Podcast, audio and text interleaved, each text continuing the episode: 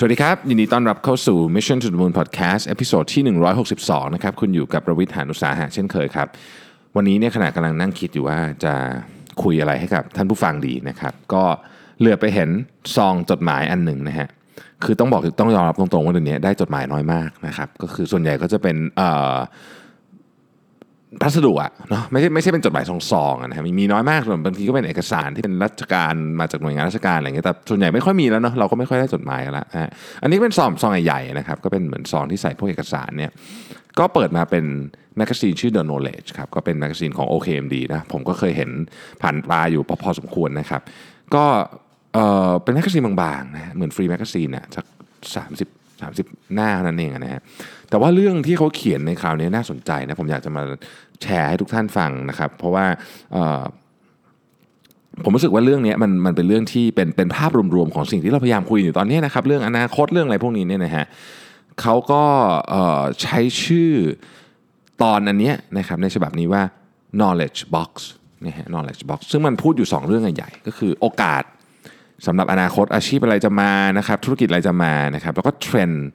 ของอาชีพ เนี่ยผมว่ามันเป็นอะไรที่เราทุกคนอยากรู้นะครับแล้วก็อันนี้เนี่ยเรียบเรียงมาแบบที่ไม่ได้เป็นแบบศัพท์วิชาการอะไรมากมาย ผมก็เลยคิดว่าเออมันน่าสนใจดีนะครับลำดับแรกเนี่ยเขาพูดถึงเรื่องของทักษะสู่ความสำเร็จนะทักษะสู่ความสำเร็จนี่ก็น่าจะเรียกว่าเป็นการเตรียมการอะเนาะสำหรับคนที่กำลังจะเข้าสู่ตลาดแรงงานนะครับและคนที่อยู่ด้วยนะฮะอย่างพวกคนเจเนอเรชันผมนี่ยังไม่พ้นนะครับยังต้องยังต้องปรับตัวอีกเยอะนะฮะก็ก็เขาก็เขียนทักษะที่เกี่ยวข้องกับ กับสู่ความสำเร็จมานะครับ มันแบ่งเป็นชุดๆนะฮะชุดแรกเนี่ยเป็นเรื่องของทักษะการเรียนรู้นะฮะและนวัตกรรมนะเขาก็บอกว่าอันแรกเนี่ยการเรียนรู้ของคนเนี่ยนะครับโดยเฉพาะเด็กๆเนี่ยจะจะเปลี่ยนไปจากสมัยก่อนเนี่ยเขาจะเรียกว่าการเรียนรู้เป็น brain based learning นะครับก็คือเป็นการเรียนรู้ตามพัฒนาการของสมองเด็กก็คืออ่าวัยเด็กนะครับ เด็กเล็กก็เรียนแบบนี้ เด็กโตก็เรียนแบบนี้ ทีนี้หลายคนก็แบบเฮ้ยเราก็เรียนกันอยู่แล้วไม่ใช่เหรออะไรเงี้ยนะฮะก็แบ่งตามชั้นอยู่แล้วนี่คือไอไอ brain based learning เนี่ยมันจะมันจะลงไปลึกกว่านั้นเองครับอย่างเช่นวัยรุ่นเนี่ยนะครับวัยรุ่นสมองการทำงานวัยรุ่นเนี่ยก็จะมีสมองที่แตกต่างกันไป เพราะฉะนั้นการเรียนในห้องเรียนอาจจะไม่ work นะครับการเรียนในห้องเรียนจะไม่ work นะฮะหรือหรือบางคนอาจจะต้องเรียนในห้องเรียนเยอะๆ นะครับซึ่งเขาก็บอกว่าไอ้ brain based learning เนี่ยมันมี principle อยู่ทั้งหมด6อันด้วยกันนะครับก็คือ 1. สมองต้องการอาหารกายและอาหารใจนะครับสองสมองเรียนรู้จากการใช้ประสาทสัมผัสทั้ง5นะฮะสามสมองเรียนรู้และจดจำได้ดี เมื่อสมองส่วนอารมณ์เปิด emotional brain เปิดนะฮะสี่ก็คือสมองมีสองส่วนในการเรียนรู้คือตั้งใจและไม่ตั้งใจเรียน ไม่ใช่ว่าไม่ตั้งใจเรียนแบบนั้นแต่หมายถึงว่าเรียนโดยไม่ตั้งใจแล้วเออใช้คำนี้นะฮะ ได้เรียนรู้จากโดยที่เราไม่อาจจะไม่ได้ตั้งใจนะครับ แล้วก็สมองเรียนรู้จากง่ายไปหายากนะครับ และจากความเข้าใจมากกว่าความจำนะผมชอบประโยคนี้จากความเข้าใจมากกว่าความจำนะผมไม่รู้ว่าตอนนี้เนี่ยนะครับโรงเรียนช่วงวัยรุ่นนี้ก็คือมัธยมนะเขาสอนกันยังไง แต่ยุคผมเนี่ยที่ผมเรียนโรงเรียนภาคหลักสูตรของภาครัฐแล้วกันเนาะผมก็เรียนโรงเรียนภาครัฐเนี่ยนะครับ ก็ต้องยอมรับจริงว่า ก็ก็เหมือนจะจำเยอะอะนะเยอะไปหมดอะเอาเอาง่ายๆก็คือจำอะไรไม่ได้เลยนะครับ สิ่งที่เหลืออยู่ที่พอจะเหลืออยู่บ้างที่เอามาใช้งานในทุกวันนี้ก็คือวิธีมากกว่าวิธีคิดอะนะครับว่าเอายกตัวอย่างสมมติจะทำการทดลองเงี้ยนะฮะการทดลองเราเข้าแลบกันตั้งแต่เด็กๆเนาะการทดลองมันต้องมันต้องมีอะไรบ้างมีตัวแปรที่ต้องควบคุมอะไรอย่างเงี้ยตัวแปรที่เราต้องการจะหาไม่ไม่ควบคุมอะไรแบบนี้นะครับ มันก็จะเป็นอะไรพวกนี้ซะมากกว่านะครับ แล้วก็อันสุดท้ายเนี่ยนะครับของ brain based learning principle ก็คือสมองเรียนรู้จากการลงมือปฏิบัติจริงนะครับอย่างในในเคสของวัยรุ่นเนี่ยนะฮะเขาก็บอกว่าเฮ้ยเราเนี่ยก็จะต้องเหมือนกับจัดกิจกรรมนะครับ เรียนรู้ให้มันแบบสอดคล้องกับสไตล์ของสมองแต่ละคนนะฮะก็คืออะไร เพศก็เรื่องหนึ่งนะครับวัยก็เรื่องหนึ่งความสนใจก็เรื่องหนึ่งและความถนัดก็เรื่องหนึ่งนะครับเคยดูคลิปอันหนึ่งนะที่เขาบอกว่ามีเด็ก 3 คนคนหนึ่งให้ทำเลขนะครับไอ้ไอ้เก่งเลขก็ทำเลขเก่ง เอาข้อสอบเลขมาให้คนเล่นดนตรีเก่งคนเล่นดนตรีก็เล่นไม่ได้เลยตกเลยอะไรอย่างเงี้ยนะฮะแล้วก็กลับกันอะอีกคนนึงก็เป็นวาดรูปอะไรเงี้ยผมจำไม่ได้แล้ว แต่ว่าผมคิดว่าคลิปนั้นนะมันมันมันพยายามจะพูดเรื่องนี้ว่า แต่ละคนมีความถนัดไม่เหมือนกันจริง ๆ นะครับคนใกล้ตัวผมหลายคนเนี่ยนะครับก็เป็นคนที่เก่ง ฝั่งอาร์ตเยอะ ซึ่งเขาก็ประกอบประกอบอาชีพการงานได้ดีนะครับ ดีมากด้วยหลายคนนะครับ ก็ก็เขาก็แต่เขามีความสครัลเกิลนิดหน่อยนะต้องบอกอย่างนี้ในช่วงในช่วงเรียนโดยเฉพาะมัธยมนะเพราะว่าผมก็ได้คุยกับหลายคนรู้สึกว่าคือเหมือนกับหลักสูตรที่เรามีเราพูดเรื่องนี้กันหลายทีมากนะแต่ว่าขอพูดอีกทีแล้วกันนะหลักสูตรที่เรามีเนี่ยมันดีไซน์แบบยังคงใช้วิธีคิดเหมือนเดิม ก็คือป้อนคนเข้าสู่โรงงานอุตสาหกรรมอะ นะคือพยายามทำให้มันเหมือนกัน ซึ่งยุคนี้มันไม่ใช่แล้วนะครับไอ้ทักษะแบบนั้นมันไม่มันใช้งานไม่ได้แล้วนะฮะดังนั้นเนี่ยหลักสูตรของของบางประเทศต้องใช้คำนี้ในการประเทศที่เขาได้รับคะแนนเรื่องของการศึกษาสูงๆเนี่ยมันก็จะมีแนวคิดคล้ายๆ กับไอ้ brain based learning นี่แหละนะครับข้อต่อไปนะครับของของ brain based learning เนี่ยคือว่ากิจกรรมมันจะต้องมันจะต้องหลากหลาย และทำให้เขามีโอกาสได้ค้นพบตัวเอง นะครับอย่างที่เราเคยพูดกันไปหลายพิโซดมาแล้วบอกว่า self awareness คือการรู้จักตัวเองเนี่ยเป็น skill ที่สำคัญที่สุดนะฮะของศตวรรษที่ 21นะฮะอะไรอย่างเงี้ยเป็นต้นนะจริงๆ มันก็มีอีกเยอะแยะใน detail ประประเด็นก็คือว่าเราเราเหมือนกับที่เราเราพยายามจะ customize ของให้กับลูกค้าครับถ้าเราคิดว่านักเรียนของเราเป็นลูกค้าในระบบการศึกษาเนี่ยผมคิดว่า อย่างอย่างเริ่มแรกคือเราต้องพยายาม customize อะไรเขาก่อนนะฮะไอ้วิธีการสอนแบบยุคผมอะมันคงไม่เวิร์กแล้วล่ะนะครับอันนี้เราก็ต้องยอมรับนะอะโอเคนะครับนั่นก็คือของเรื่องของการเตรียมตัวอันแรกก็คือ brain based learning อันที่สองก็คือ knowledge management นะฮะคือตอนนี้สิ่งที่สำคัญมากของผู้เรียกว่าผู้รับผิดชอบด้านการศึกษา ซึ่งเราไม่ได้พูดถึงโรงเรียนหรือกระทรวงศึกษาอย่างเดียวเนี่ยนะครับแต่เราอาจจะหมายถึงนายจ้างอะไรพวกนี้ด้วยเนี่ยจะต้องมีเครื่องมือนะฮะ ที่ช่วยการบริหารจัดการเอาองค์ความรู้นะครับไปให้แก่ผู้ที่ต้องการในเวลาที่เหมาะสม เขาใช้คำว่า right knowledge right person at the right time ซึ่งไม่ง่ายเลยนะ ไม่ง่ายเลยนะ แต่ว่าด้วยเทคโนโลยีต่างๆในวันนี้มันพอทำได้ยกตัวอย่างเช่น ถ้าสมมติว่าเรามีระบบการการ tracking ว่าคนในทีมของเราเนี่ยนะครับ skill อะไรขาด skill อะไรดีแล้วอะไรแบบนี้เนี่ยนะฮะอยากจะเสริมอะไรอยากจะไปขยี้อะไรให้มันเข้มข้นขึ้นไปอีกเนี่ย มันสามารถจะไปดีไซน์คอร์สจากบรรดาคอร์สออนไลน์ทั้งหลายที่มีเยอะมากนะฮะเอามาให้มัน personalize กับคนคนนี้มากที่สุดทำได้เนาะโดยหลักการก็ทำได้นะฮะอันนี้ก็จะเป็นอันหนึ่งนะฮะ design thinking and visual thinking วันก่อนผมเจอคุณต้องกวีวุฒินะครับคุณต้องกวีวุฒิปัจจุบันนี้ต้องต้องใช้คำว่าพึ่งมา head team 10x ของ SCB เดิมคุณต้องเนี่ยเป็นดูทีมเอ่ออะไรนะชื่ออะไรนะ Espresso นะครับอยู่ที่ ปตทนะครับเป็นคนเก่งแล้วก็เป็นคนที่ถ้าพูดถึง design thinking เนี่ยนึกชื่อคุณต้องคนแรกนะฮะคนแรกๆเลยแหละของประเทศไทยนะฮะก็คุณต้องก็บอกว่านี่แหละเเดี๋ยวนี้คนมันพูดเรื่อง design thinking กันเยอะนะครับอาจจะเยอะเกินไปด้วยแต่จริงๆแล้วเนี่ย design thinking มันมันไม่ใช่ process นะคนเข้าใจว่ามันชอบเข้าใจว่ามัน process จริงๆมันเป็นมันมันเป็นเหมือนกับทักษะมากกว่าอะไรอย่างนี้นะครับ ก็ผมผมผมไม่ได้เป็นผู้เชี่ยวชาญด้านนี้ต้องบอกอย่างนี้นะฮะแต่ว่าผมก็เชื่อว่า ถ้ามันมีเครื่องมืออะไรก็ตามที่มันที่มันช่วยให้เราสามารถ design service หรือ Product ให้มันเข้ากับความต้องการของลูกค้าอย่างแท้จริงได้ มันก็ก็น่าจะเป็นสิ่งที่ดีนะครับ เรื่องต่อไปก็เป็นเรื่องเกี่ยวกับพวก tech media กับ tech ต่างๆนะครับ AR VR นี่มาแน่นอนนะครับมาแน่นอนแล้วก็มันจะมาในหลาย industry แต่ว่า industry หนึ่งที่น่าจับตามากของ AR กับ VR ก็คือ learning industry นะธุรกิจการเรียนรู้นี่แหละนะครับ ซึ่งก็อาจจะเป็นนักเรียนนะครับนักศึกษาหรือว่าคนทำงานแล้วก็แล้วแต่เนี่ยนะฮะเออคืออย่างนี้ฮะผมเนี่ยมีปัญหาผมผมเชื่อว่าหลายท่านมีนะฮะก็คือการเรียนคอร์สออนไลน์อะนะคือคอร์สออนไลน์มันดีนะคือมันประหยัดทั้งเวลาประหยัดทั้งเงินแล้วก็นั่งอยู่บ้านเรียนได้แต่ปัญหาก็คือนะครับสมาธิมันสั้นอะ คือบางทีดู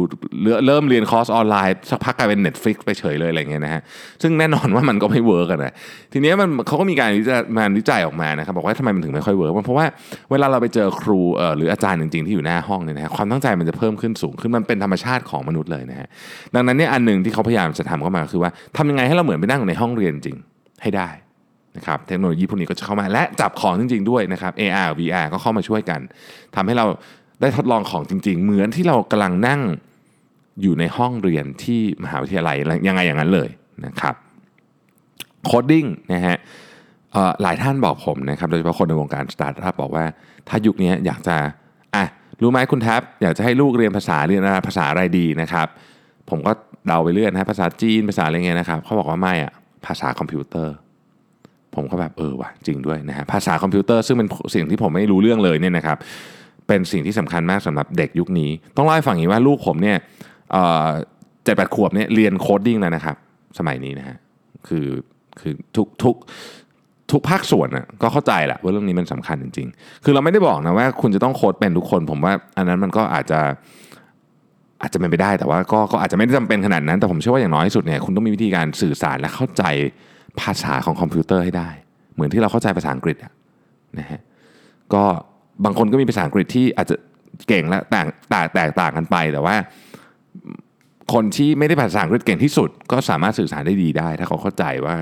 วิธีการใช้ภาษาเป็นยังไง ผมคิดว่าเรื่องของการ coding ก็เป็นอารมณ์ประมาณนั้นเหมือนกันนะครับอันอื่นนะฮะก็มีเรื่องของ AI นะครับซึ่งเราพูดบ่อยมากขอเก็บไว้พูดตอนอื่นแล้วกันนะครับเรื่องของ video production เอออันนี้อันนี้เป็นเป็นแนวคิดที่ผมผมผมคิดว่าน่าสนใจคือเขาบอกว่าอย่างนี้ฮะการการกำหนด กรอบแนวคิดของงาน การพัฒนาเนื้อหาการถ่ายทำการตัดต่อการอะไรพวกนี้ในอนาคตเนี่ยนะครับมันจะเป็นทักษะที่คือสมัยก่อนถ้าเราพูดถึงตัดต่อวิดีโอเนี่ยเราจะนึกถึงใครฮะเราจะนึกถึงคนที่ทำอยู่ในวงการใช่ไหมปัจจุบันนี้เราก็อาจจะนึกถึงยูทูบเบอร์อะไรอย่างเงี้ยนะครับเราเองก็ไม่ค่อยได้ทำอะไรพวกนี้เท่าไหร่แต่ว่าในอนาคตเนี่ยเขาเชื่อว่าทักษะนี้มันจะเป็นทักษะที่ทุกคนต้องทำเป็นนะฮะเหมือนกับออะไรดีอะ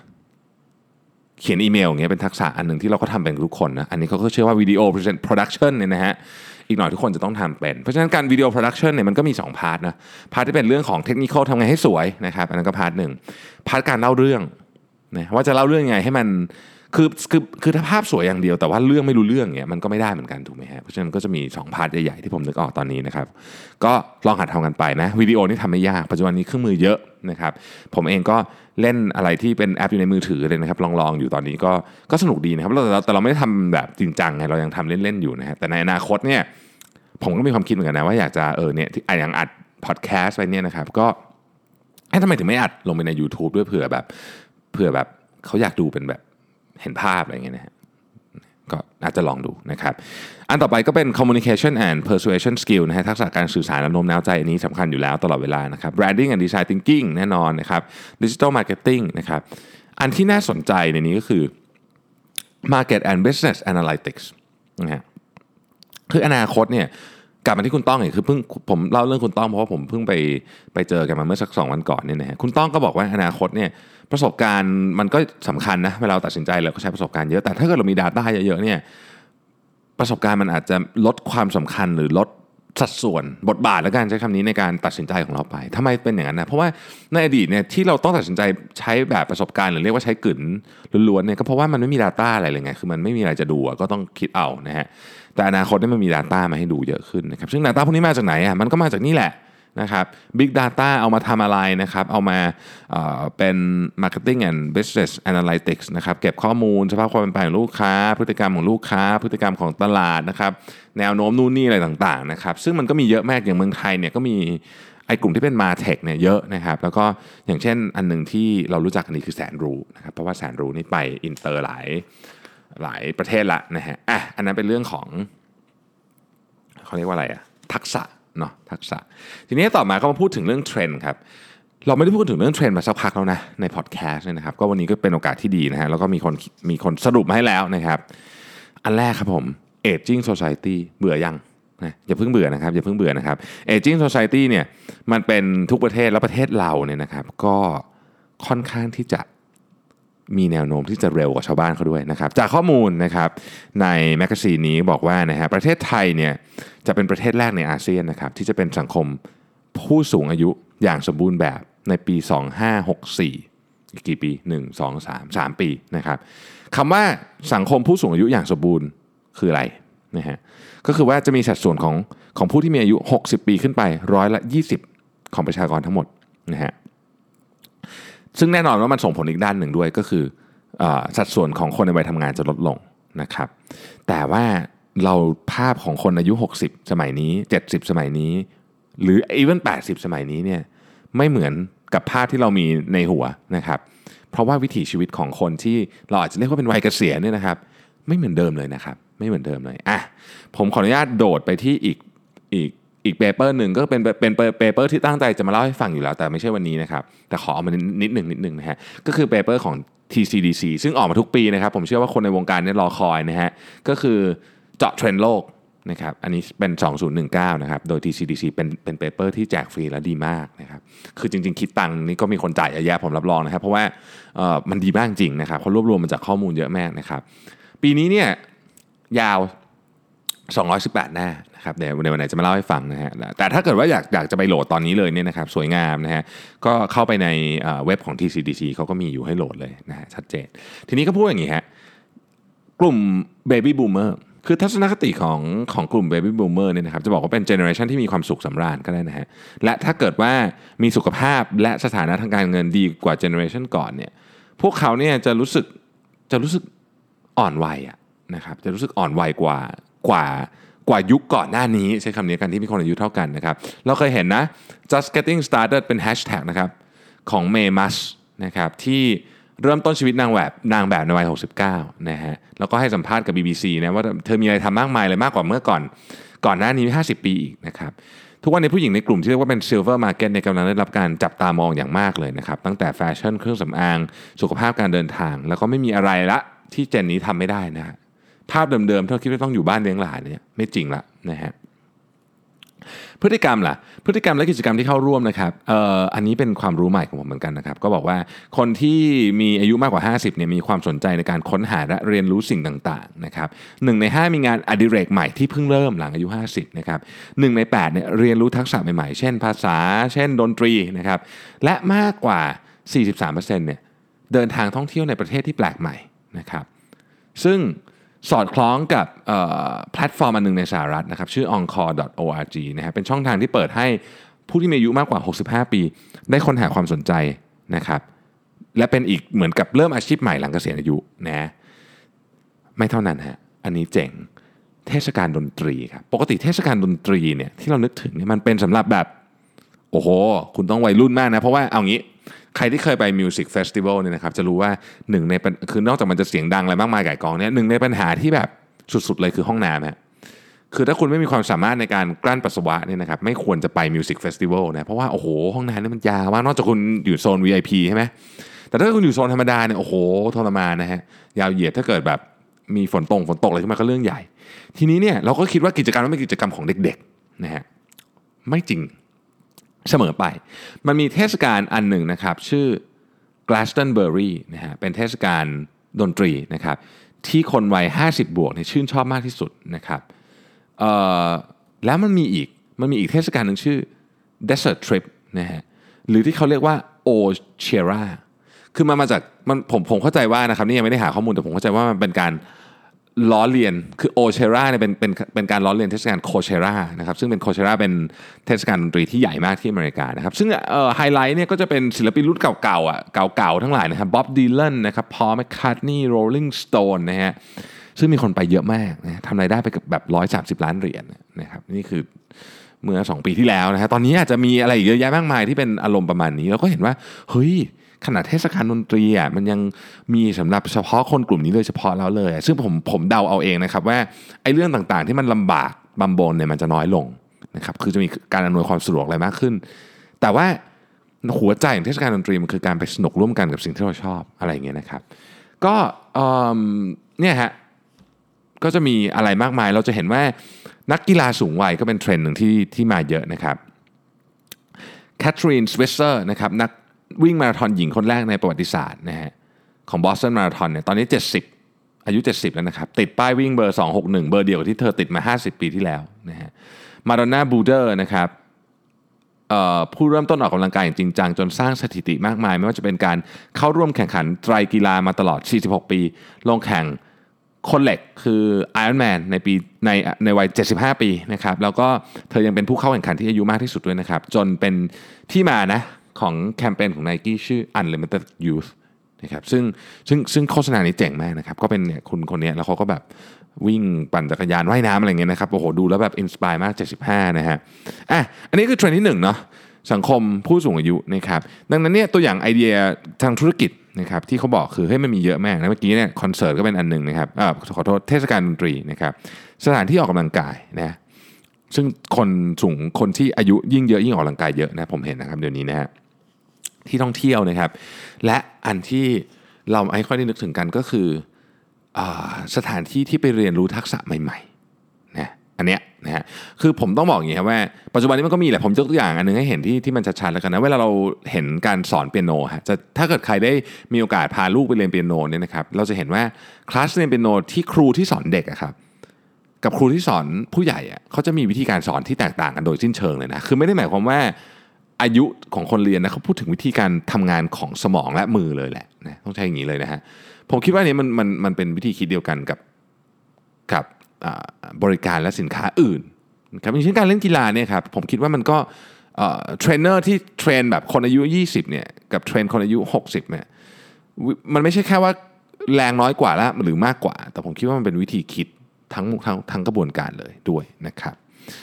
อันต่อไปครับก็คือเป็นเรื่องของดิจิเล a r n ก็คือเรียนรู้แบบไร้ขีดจำกัดนะฮะก็ก็ปัจจุบันอย่างที่เราทราบกันนะฮะก็เทคโนโลยีก็เข้ามาเปลี่ยนแปลง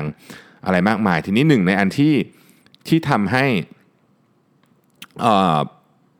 เราต้องเรียนรู้ตลอดนะครับเอามาจากคุณต้องอย่างไรขอขอโทษที่ต้องอ้างถึงคุณต้องเยอะเพราะเราเพิ่งเจอกันนะฮะก็เลยก็ก็เลยยังจำสิ่งที่คุณต้องพูดได้เขาบอกว่าอนาคตเนี่ยบริษัทเนี่ยจะ high จาก skill base เป็นหลักเขาเรียกว่าเป็น คือไม่ไม่ได้ไม่ได้ไม่ได้หายจากใบปริญญา ไม่ได้ซื้อจากใบปริญญาไม่ไม่ได้จ้างคนจากใบปริญญา แต่จะจ้างคนจากสกิลที่ได้นะครับ ซึ่งskill เหล่านั้นมาจากไหนมาจากอาจจะเป็นเรียกว่าคุณไปเรียนนาโน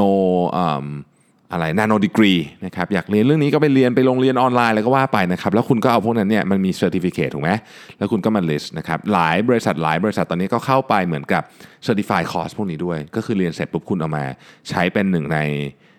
credential ในการสมัครงานได้ใช้คำนี้ละกันเนาะนะครับก็อันนี้ก็ต้องบอกว่าไอ้หลักสูตรออนไลน์หรือที่เราเรียกว่า MOOC เนี่ยนะฮะ M O O C S เนี่ยนะครับก็มันจะเพิ่มขึ้นอย่างเยอะมาก ซึ่งปัจจุบันนี้ก็มีเยอะจนจนเรียนกันไม่ไหวอยู่แล้วเนี่ยนะฮะธุรกิจที่น่าสนใจในหมวดนี้นะครับก็คือว่าธุรกิจเเรียนภาษากับเจ้าของภาษาที่เป็นแม่บ้านหรือผู้สูงอายุ คือผู้สูงอายุกับแม่บ้านเขาอาจจะมีเวลาเหลือ นะฮะปัจจุบันแต่แต่ก่อนไม่ไม่รู้ทำอะไรแต่ปัจจุบันนี้อาจจะเอามาหารายได้ก็คือมาสอนพวกคุณได้เป็นเจ้าของภาษานะครับโรงเรียนกลุ่มวิชาออนไลน์นะฮะค่อนข้างตรงไปตรงมานี้ก็อาจจะมีเกิดขึ้นนะครับเยอะขึ้นในการใช้คำนี้นะฮะเอาต่อไปเป็น digital age นะครับเชื่อมต่อยุคดิจิทัลแบบไร้พรมแดนโอ้โหภาษาเป็นทางการมันก็นั่นแหละก็คือทุกอย่างมันเชื่อมกันไปหมดนะครับแล้วก็มันจะมีอะไรที่มันเอ่อเอาเทคโนโลยีใหม่ ๆ เข้ามาช่วยนะครับเช่น เทรนเนอร์ออนไลน์ แต่ไม่ใช่เราไปดูคลิปอย่างนี้ แต่ว่ามันอาจจะมีชุดสูตรที่มีเซ็นเซอร์ติดอะไรแบบนี้นะครับ แล้วก็เราก็ยกตามที่เขาสั่งอะไรอย่างเงี้ยนะแต่คือเขากับเราไม่ต้องเจอกัน แต่ว่าเขาสั่งการได้ อาจจะสดหรืออาจจะเป็น AI ด้วยซ้ำนะฮะอะไรแบบนี้เป็นต้นนะครับคนเจเนอเรชันใหม่นะฮะวิธีการทำงานของคนเจเนอเรชันนี้เนี่ยนะครับก็ก็จะก็จะไม่เหมือนเดิมนะครับเวลาเราพูดถึงคนเจเนอเรชันใหม่เนี่ยเขารวมหลายหลายเจนเข้าไปนะครับก็คือ 13ถึง18ถึง38 ซึ่งจริงก็มีก็มีอยู่2 2เจนที่คาบกันอยู่ในนี้นะครับ ก็กลุ่มนี้เนี่ยเติบโตมาพร้อมกับเทคโนโลยีดิจิทัลนะครับแล้วก็เริ่มถ้าเกิดเป็นเป็นเป็นคนที่อายุเยอะหน่อยเนี่ยก็เริ่มเป็นตำแหน่งบริหารแล้วนะครับเป็นกำลังสำคัญในการขับเคลื่อนเศรษฐกิจสังคมนะครับแล้วก็เป็นผู้บริโภคที่ที่มีเงินใช้ด้วยนะฮะก็คือตอนนี้การเข้าไปสู่เจนนี้เนี่ยนะครับก็จะต้อง approach คนในกลุ่มนี้เนี่ยแตกต่างไป อย่างเช่น เราอาจจะทำงานจากที่ไหนก็ได้นะครับ แล้วก็มีชีวิตที่เป็นเหมือน on the move ตลอดเวลานะฮะธุรกิจที่มาเซิร์ฟคนที่ที่มีชีวิตแบบนี้ทำงานที่ไหนก็ได้ on the move ตลอดเวลาเนี่ยก็เช่น ธุรกิจที่สามารถเอา skill ของเราไปขายได้ตลอดเวลานะครับเป็นที่รวมฟรีแลนซ์อย่างเงี้ยเว็บไซต์รวมฟรีแลนซ์นะครับบริการพื้นที่เก็บสินค้าสำหรับร้านค้าออนไลน์ นะปัญหาอันหนึ่งเลยก็คือว่าทุกคนเริ่มต้นจากที่บ้านนะส่วนส่วนใหญ่นะครับเสร็จแล้วมันก็ไม่มีที่เก็บนะฮะตอนนี้แถวบ้านผมเนี่ยนะครับแถวแถวบ้านผมเนี่ยมีไอ้ storage unit นี่ขึ้น 2 อันแล้วนะนะฮะไม่ไม่ไม่ถูกนะครับแพงนะฮะ virtual assistant นะครับ virtual assistant ก็บริษัทใหญ่ๆ ก็ก็บริษัทไอทีใหญ่ตอนนี้ก็ทำกันอยู่เยอะนะครับเราเคยคุยไปใน episode หนึ่งนะฮะ urbanization นะครับคาดการณ์กันว่าอีกไม่กี่ปีในสิบปีต่อจากนี้เนี่ยนะครับคนครึ่งหนึ่งอะของโลกจะอยู่ในเมืองนะฮะก็เป็นการขยายตัวของเมืองอย่างต่อเนื่องนะครับ แล้วก็มันมีเรื่องของการย้ายแรงงานนะครับก็คืออย่างเช่นย้ายจากภาคเกษตรเข้าสู่เมืองจำนวนแรงงานต่างชาติที่เพิ่มขึ้น มีการ rotate ของคนต่างชาติ เยอะขึ้นปัจจุบันนี้เราจะเห็นว่าอย่างเราถ้าเรามี skill เนี่ยเราไปทำงานที่ประเทศ เอาแถบเนี้ยไปได้นะฮะก็ไปทำงานถูกต้องตามกฎหมายได้นะครับ และมันจะมีสิ่งที่เรียกว่าคนเมืองเสมือนด้วยนะครับ ก็คือคนที่อาจจะไม่ได้อยู่ในเมือง แต่มีวิถีชีวิตเลยเหมือนกับคนอยู่ในเมืองเลยนะฮะอันนี้ก็ก็จะทำให้ธุรกิจใหม่ๆ เกิดขึ้นนะครับ เช่นฟู้ดทรัคฟู้ดเอ่อพอพูดถึงฟู้ดทรัคเนี่ยผมก็ คือคือบ้านเรา มันมีอาหารสตรีทฟู้ดเยอะนะฮะเราก็เลยรู้สึกเฉยๆ แต่จริงๆ แล้วเนี่ยต้องบอกว่าถ้าไปอยู่เมืองอื่นบ้านบ้านอื่นเมืองอื่นนี่นะครับ อยู่ดีคุณแบบตีสามแบบอยากจะกินอะไรนี่มันไม่มีนะฮะ คือเดินออกมาเนี่ยหรืออีวันคุณขับรถออกมาเนี่ยคุณก็จะไปเจอแบบไอ้พวกที่เปิด 24 ชั่วโมงอะแมคโดนัลล์อะไรพวกนี้ซึ่งมันแบบคุณอาจจะกินจนเบื่อแล้วเนี่ยนะครับแต่ถ้าคุณอยากจะกินแบบ ให้ใครมาผัดข้าวให้คุณกินอย่างเงี้ยนะฮะไม่รู้จะไปกินที่ไหนนึกไม่ออกกันนะฮะนึกนึกไม่ออกอะ แต่เมืองไทยมันมีเยอะไง เพราะฉะนั้นอันนี้ก็จะเป็นธุรกิจอันหนึ่งนะครับ ธุรกิจการเช่าพื้นที่ให้ปลูกผักเออเราฟังเยอะมากข่าวบอกว่าโอ้ผักนี่ถึงจะอยู่ตามนู่นตามนี่ก็มีสารพิษปนเต็มไปหมดเลยนะฮะ ก็เลยแบบปลูกเองเลยไหมอืม แต่ก็แอบขี้เกียจดูแล แต่ว่าอยากกินผักอันเนี้ยนะครับ อาจจะเป็น virtual farm คือเราแบบเอ้ยดูในดูในมือถือนะครับหยิบขึ้นมาดูว่าเอ้ยเนี่ยฟาร์มฟาร์มเราผักเราโตแล้วอะไรอย่างเงี้ยนะครับก็จะเป็นความสนุกสนานคล้ายๆลมคล้ายๆเลี้ยงเอ่อพวกไอไอ virtual animal อะนะทั้งหลายนะฮะ co-working space แน่นอนอันนี้เกิดขึ้นเยอะขึ้นแน่นอนนะครับแล้วก็อะไรก็ตามที่เกี่ยวข้องกับการทำงานคนเดียวอะนะเดินโรงแรมที่พักคนเดียวอะไรพวกนี้เป็นต้นนะครับ อีกอันหนึ่งที่เป็นเทรนด์ก็คือเรื่องของการสร้างโอกาสจากพลังผู้หญิงนะครับ womenomics นะครับเราจะเห็นว่าภายในศตวรรษศตวรรษศตวรรษที่ 21เนี่ยผู้หญิงกว่า 1,000 ล้านคนทั่วโลกจะมีบทบาทสำคัญนะครับและเป็นกำลังในการขับเคลื่อนเศรษฐกิจและสังคม ตั้งแต่ระดับครัวเรือนไปจนถึงระดับโลกนะครับทั้งในบทบาทของผู้มีบริโภคที่มีกำลังซื้อมีอำนาจในการตัดสินใจซื้อนะครับแล้วก็เป็นไปได้ทั้งผู้ลงทุนผู้ประกอบการนะครับลูกจ้างตลอดจน การบริหารและวิชาชีพ เราจะเห็นผู้หญิงมีบทบาทในการเมืองนะครับ การปกครองนะครับ นักวิชาการเฉพาะด้านนะครับ power ของผู้หญิงจะสูงขึ้นนะฮะดังนั้นเนี่ยแน่นอนว่ามันก็มาพร้อมกับโอกาสหลายอย่างนะครับทางธุรกิจเช่นห้องชุดสำหรับผู้หญิงนะฮะบริการทำงานบ้านครบวงจรบริการดูแลเด็กและผู้สูงอายุนะครับ ธุรกิจเกี่ยวกับพวกสารพัด health service delivery นะครับไม่ใช่แค่อาหาร แต่เรากำลังพูดถึงอย่างอื่นด้วย สปาผมอะไรพวกนี้เยอะแยะนะฮะก็มีอะไรที่ทำได้เยอะ อีกเทรนด์หนึ่งที่มาแรงมากๆ มากๆมากๆก็คือ world friendly นะครับคือตอนนี้จะบอกว่าแบรนด์หลายแบรนด์เนี่ยนะครับถ้าเกิดไม่ปรับตัวตอนนี้นะโดยเฉพาะเรื่องของแพคเกจจิ้งเรื่องของอะไรที่ใช้กันอยู่เนี่ยนะฮะอีกหน่อยเนี่ยจะมีภาษีเรื่องนี้ค่อนข้างแน่นอน คือมันจะต้องมี tax เกี่ยวกับไอ้เรื่องที่ทำให้ ให้โลกร้อนให้อะไรพวกนี้เนี่ยนะครับเพราะว่าเราเนี่ยกำลังจะก้าวเข้าสู่ความท้าทายที่ใหญ่หลวงทางสิ่งแวดล้อมนะครับถ้าเกิดว่าท่านได้มีโอกาสได้ฟังคนที่อยู่ในวงการการเมืองและสิ่งแวดล้อมระดับโลกนะครับในงานประชุมอย่างสมมติ World Economic Forum หรืองานแถลงที่ UN อะไรพวกนี้นะฮะหัวข้อเนี้ยถูกยกขึ้นมาบ่อยแล้วมันไม่ได้ถูกยกขึ้นมาเพียงเพราะว่ามันยกขึ้นมาเพราะว่าอ๋อให้มันพูดแล้วมันดูดีไม่ใช่ แต่ถ้าเกิดเราไปฟังเราจะรู้ว่าเฮ้ยเรื่องนี้มันซีเรียสมากกว่าที่เราคิดเยอะเลยนะนะฮะ ถ้าเราไม่ช่วยกันทำอะไรเนี่ยวันหนึ่งเรื่องนี้จะท้าทายมนุษยชาติมากที่สุด คนรุ่นลูกเราเนี่ยอาจจะอยู่ในสภาวะของอากาศที่แปรปรวนมากๆซะจนไม่รู้จะไม่รู้จะควบคุมไม่ใช่ควบคุมคือเราควบคุมไม่ได้หรอกแต่ว่าไม่รู้จะใช้ชีวิตร่วมอยู่กันยังไง กับสิ่งแวดล้อมที่เปลี่ยนเร็วขนาดนี้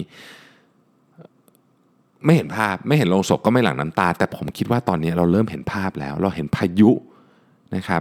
ที่ฮ่องกงนะที่ญี่ปุ่นนะครับ ที่อเมริกาจะไกลตัวหน่อย แต่ว่าเราเห็นแต่ละอย่างเนี่ยโอ้โหให้มันแบบ เราไม่เคยเห็นอะไรแบบนี้เนาะมันไม่ใช่เพราะว่าข่าวมันถึงเยอะขึ้นนะครับข่าวแต่ก่อนก็มีในะเรื่องพายุข่าวมันก็มาทางช่องอะไรต่างๆเนี่ยแต่ว่าเขานับจำนวนกันเลยครับว่าความความเสียหายเนี่ยหรือว่าความรุนแรงของพายุเนี่ยมันถี่ขึ้นจริง ๆ ของของอาการเปลี่ยนแปลงของพวกนี้นะฮะดังนั้นเนี่ยเรื่องนี้จะเป็นเรื่องที่ท้าทายมาก ธุรกิจก็ต้องมีส่วนเกี่ยวข้องแน่นอน เพราะว่าไอ้ส่วนใหญ่เนี่ยนะครับปรากฏการณ์ที่เกี่ยวข้องกับผลกระทบต่อสิ่งแวดล้อมเนี่ยมันก็มาจากสองเรื่องแหละ ก็คือเรื่องของการขยายตัวของเมือง แล้วก็การใช้ของของภาคธุรกิจก็คือผลิตของไปขาย เพราะฉะนั้นเราก็ต้องมีความรับผิดชอบมากขึ้นนะครับ ตั้งแต่เรื่องของภาวะเรือนกระจกนะภัยธรรมชาติขยะมลพิษนะครับ มันจะเป็นแต่ก่อนเราทำเป็นเหมือนกับเสร็จแล้วค่อยไปหาวิธีแก้ แต่อีกหน่อยเนี่ยมันจะเป็น prevention มากขึ้น อันนี้ผมยังไม่พูดถึงประเด็นที่ว่าอีกหน่อยเนี่ยปลาในทะเลจะน้อยลงหรืออะไรอย่างนี้ พวกนั้นจังเป็นอีกเรื่องหนึ่งนะครับ แต่ว่าอันนี้เนี่ย เรื่องนี้เทรนด์นี้จะมาแรงมากๆ เร็วๆนี้ด้วยนะครับ ก็คือเราเราเริ่มเห็นแล้วแต่จะมาแรงขึ้นอีกนะฮะทำอะไรได้บ้างนะฮะบรรจุภัณฑ์รับประทานได้นะครับ น่าสนใจนะฮะตู้รีไซเคิลขยะพลาสติก อันนี้ก็เห็นอยู่นะครับแฟชั่นจากเส้นใยชีวภาพนะครับ แล้วก็อะไรก็ตามที่เกี่ยวกับการให้คะแนนคาร์บอนเครดิตที่ต่ำนะฮะคือใครใช้คาร์บอนเครดิตต่ำกว่าในอนาคตอาจจะเป็นหนึ่งในปัจจัยที่ทำให้ผู้บริโภคเลือกซื้อก็ได้ นะครับจริงๆมีอะไรเยอะมากที่จะคุยกันหนังสือเล่มนี้ก็นี่ผมอ่านไปนิดเดียวนะไม่กี่หน้าแต่ว่ามันมันยาวแล้วนะครับ ก็ชวนคุยเหมือนเดิมนะคือพวกนี้ก็คุยไปเรื่อยๆว่าแบบเออเทรนด์มันจะเป็นยังไง เพื่อให้เราไม่ตกเทรนด์ครับเพื่อให้เราไม่ไม่ไม่อยู่ดีแล้วแบบเฮ้ยทำไมเรื่องนี้ถึงเกิดขึ้นกับฉันว่าทำไมฉันถึงไม่รู้เรื่องนี้มาก่อนนะครับคือจริงๆมันมีสัญญาณบอกมาตลอดนะครับ ขอมาย้ำข้อสุดท้ายหนึ่งคือเรื่องของสิ่งแวดล้อม ผมเชื่อว่าอันนี้ครับจะเป็น ไม่ใช่โอกาสทางธุรกิจอย่างเดียวนะแต่จะเป็นสิ่งที่ต้องเตรียมการทำเพราะผมเชื่อว่าในที่สุดเนี่ยมันจะต้องมีคนจ่ายอะแต่ก่อนเนี่ยเราให้โลกจ่ายมาเยอะแล้วนะฮะอีกหน่อยเนี่ยมันจะไม่ใช่แล้วฮะมันจะต้องถูกถูกให้ใครที่ที่ที่ทำลายโลกหรือใช้ของอะไรที่มันที่มันสร้างผลเสียต่อสิ่งแวดล้อมเยอะต้องเป็นคนจ่ายแบบเต็มๆ เราจะไม่สามารถที่จะ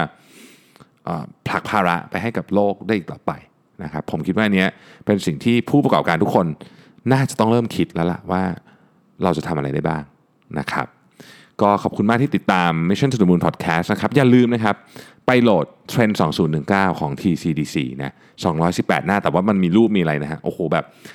ชอบมากนะครับ แล้วก็ผมผมดีใจที่ TCDC ยัง TCDC ยังคงไม่เก็บเงินพวกเรานะครับ เพราะว่าจริงๆเขาเก็บได้แพงด้วยอย่างที่บอกนะครับ ก็วันนี้ก็ขอให้ทุกท่านกลับไปคิดกันเล่นๆนะครับว่า ไอ้เทรนด์ต่างๆ ที่ได้ฟังไปในวันนี้มันจะกระทบอะไรกับตัวเราและธุรกิจของเราบ้างนะครับและเราจะปรับตัวอย่างไรนะครับสำหรับวันนี้ขอบคุณมาก ๆ ที่ติดตามนะครับ แล้วเราพบกันใหม่วันพรุ่งนี้ครับ สวัสดีครับ